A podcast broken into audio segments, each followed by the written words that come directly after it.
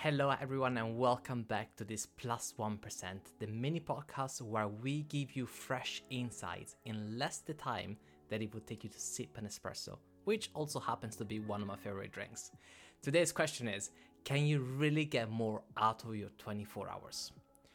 If you're like me, you've often wished for more hours in a day. But here's a thought what if it's not about having more time, but making more of the time we have? Time management isn't about squeezing as many tasks into your day as possible.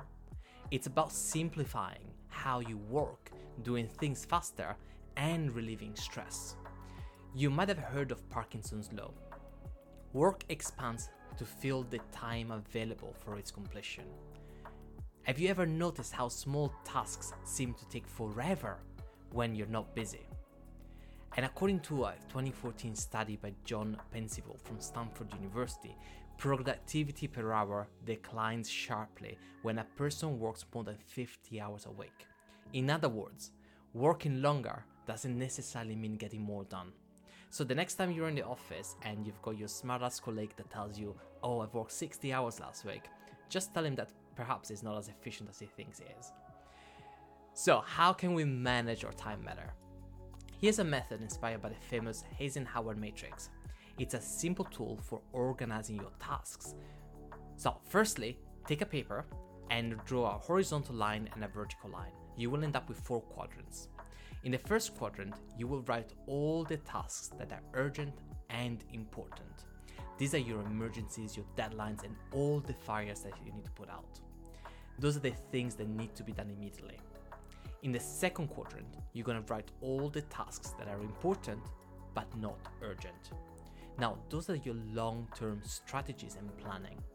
You should schedule time to work on this actively because otherwise, you're gonna fall behind and feel like you're lagging behind all the time.